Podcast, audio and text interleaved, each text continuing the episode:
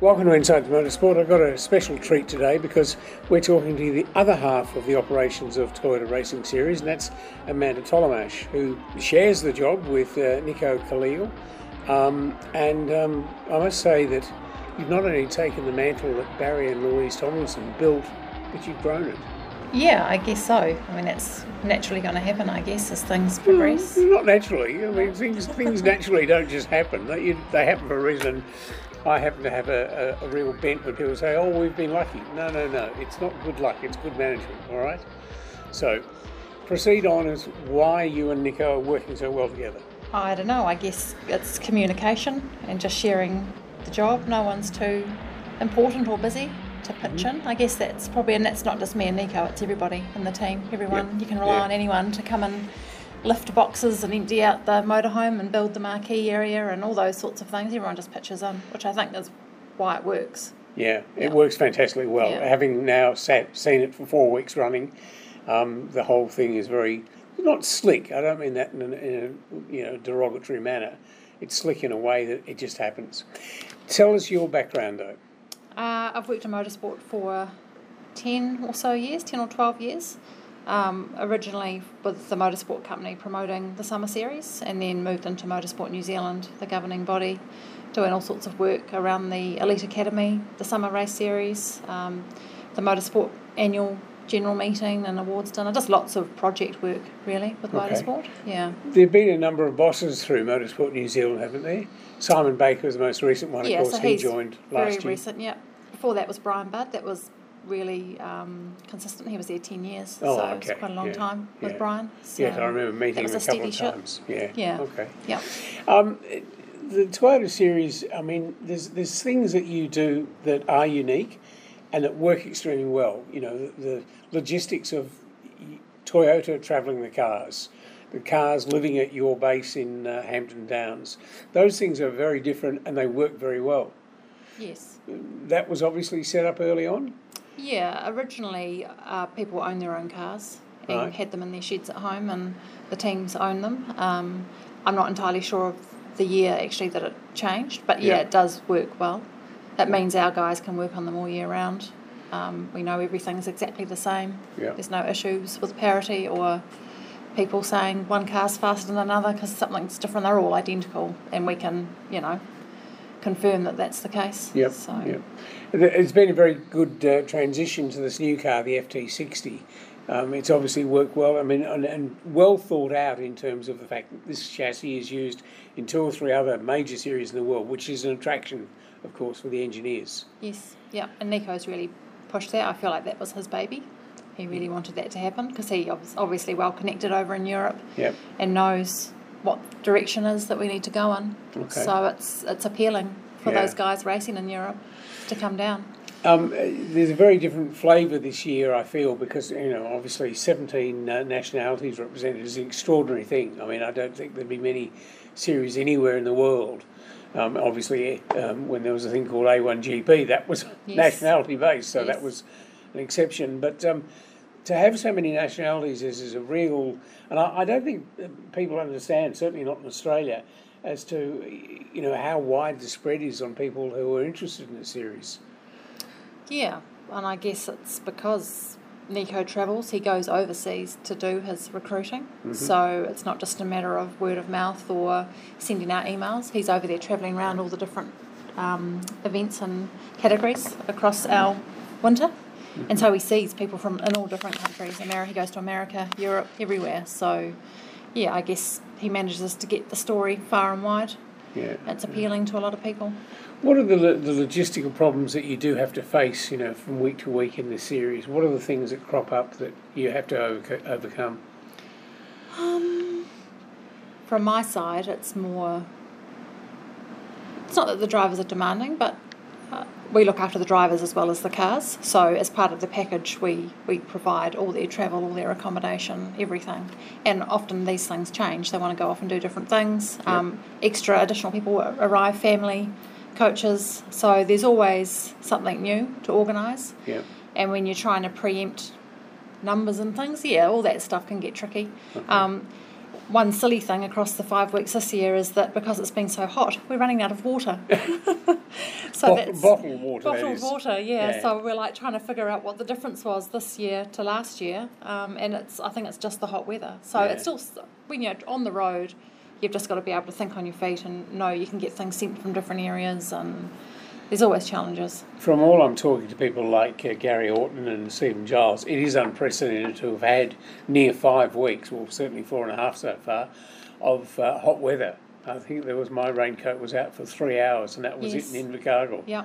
Yeah, amazing weather in Invercargill. And I see originally we were forecast for rain for the Grand Prix, but that's changed now. So right, okay. sunshine all the way through. right, so 28 degrees and yeah, yeah, indeed. Yeah. Um, which also brings up another thing about the sheer moving of the cars. I mean, you obviously have trucks here that pick up and just take them back and move yep. the whole thing? So we deal with one company, Brian Menifee, who is based here in Feilding. He's amazing to deal with, um, and he moves our trucks from Hampton Downs through to Cromwell and Invercargill and back up again. So um, that's a, a large logistical exercise, getting those timings right and, and just making the deadlines from one track to the okay. next. Can you see any change in the in what's happened this year? You know, the five weeks and the five. You know, obviously there are changes from one year to the next in the tracks that are used, things like that. Minor, you know, changes. Uh, why why was um, Taupo not dropped off? Because it was it, it, didn't suit the Toyota, or no, it definitely suits the Toyota, and we enjoy going to Taupo. Um, it was more that Pukekohe has done a bit of work or a lot of work on resurfacing and trying to smooth some of those famous bumps down through turn one, um, and we just thought we did some testing there. Um, Pukekohe were keen to have us. It's sort of the natural home of the Motor Cup. Yep. So we thought, let's give it a go okay. and see how we run. Is the NZGP is that hooked in here for some time? This is the last season that uh-huh. it's um, contracted to Manfield. So right. there will be a document that goes out to all the tracks, and they'll be able to bid for that for 2021. Right. Okay. Yeah. I was actually thinking about how wonderful it would be for Kenny to be back at Pukekohe for. Yes. Yep. Yeah, that well, number, Magic 50. The Magic 50, yep. Yeah. Yeah, well, there's lots of tracks that, you know, the Grand Prix would go well at. I mean, Highlands is an iconic place to be, it's amazing. Has it um, run there, the New Zealand Grand Prix? No. No. no.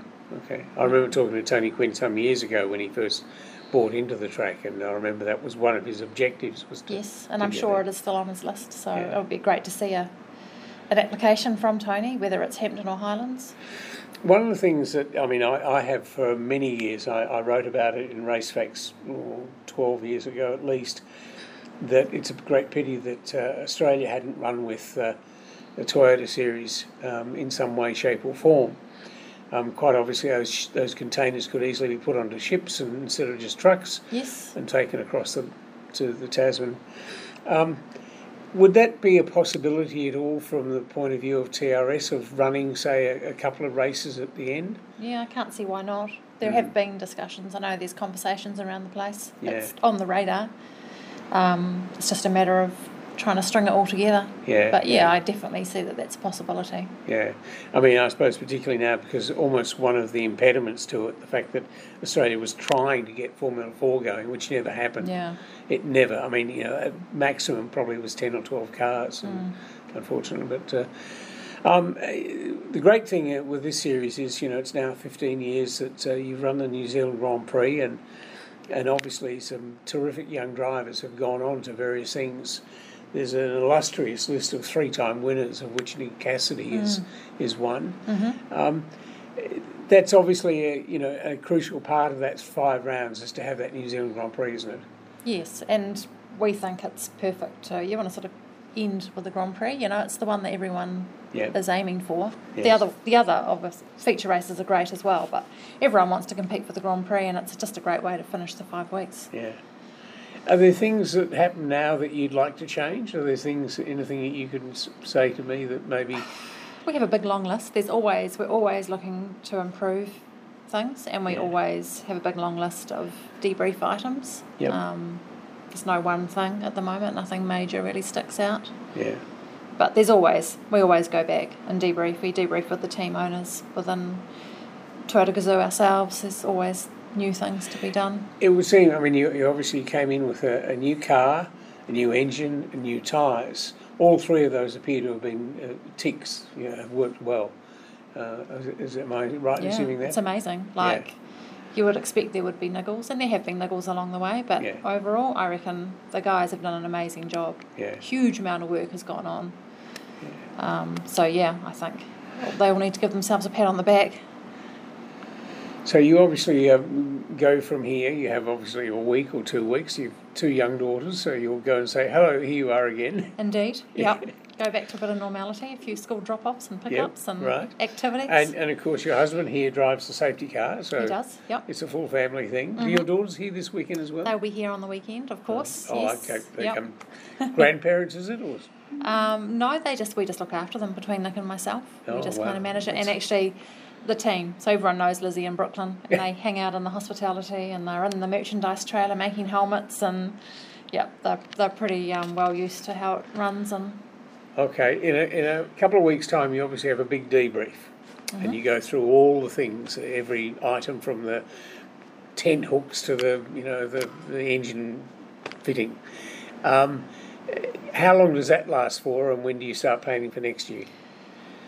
we plan for next year probably in March. If you know, like we just start straight away planning. Yep. Um, there's things we want to start doing in March towards the 2021 season. So it's going there'll be crossover between debriefing and and preparing for next season. It's ongoing.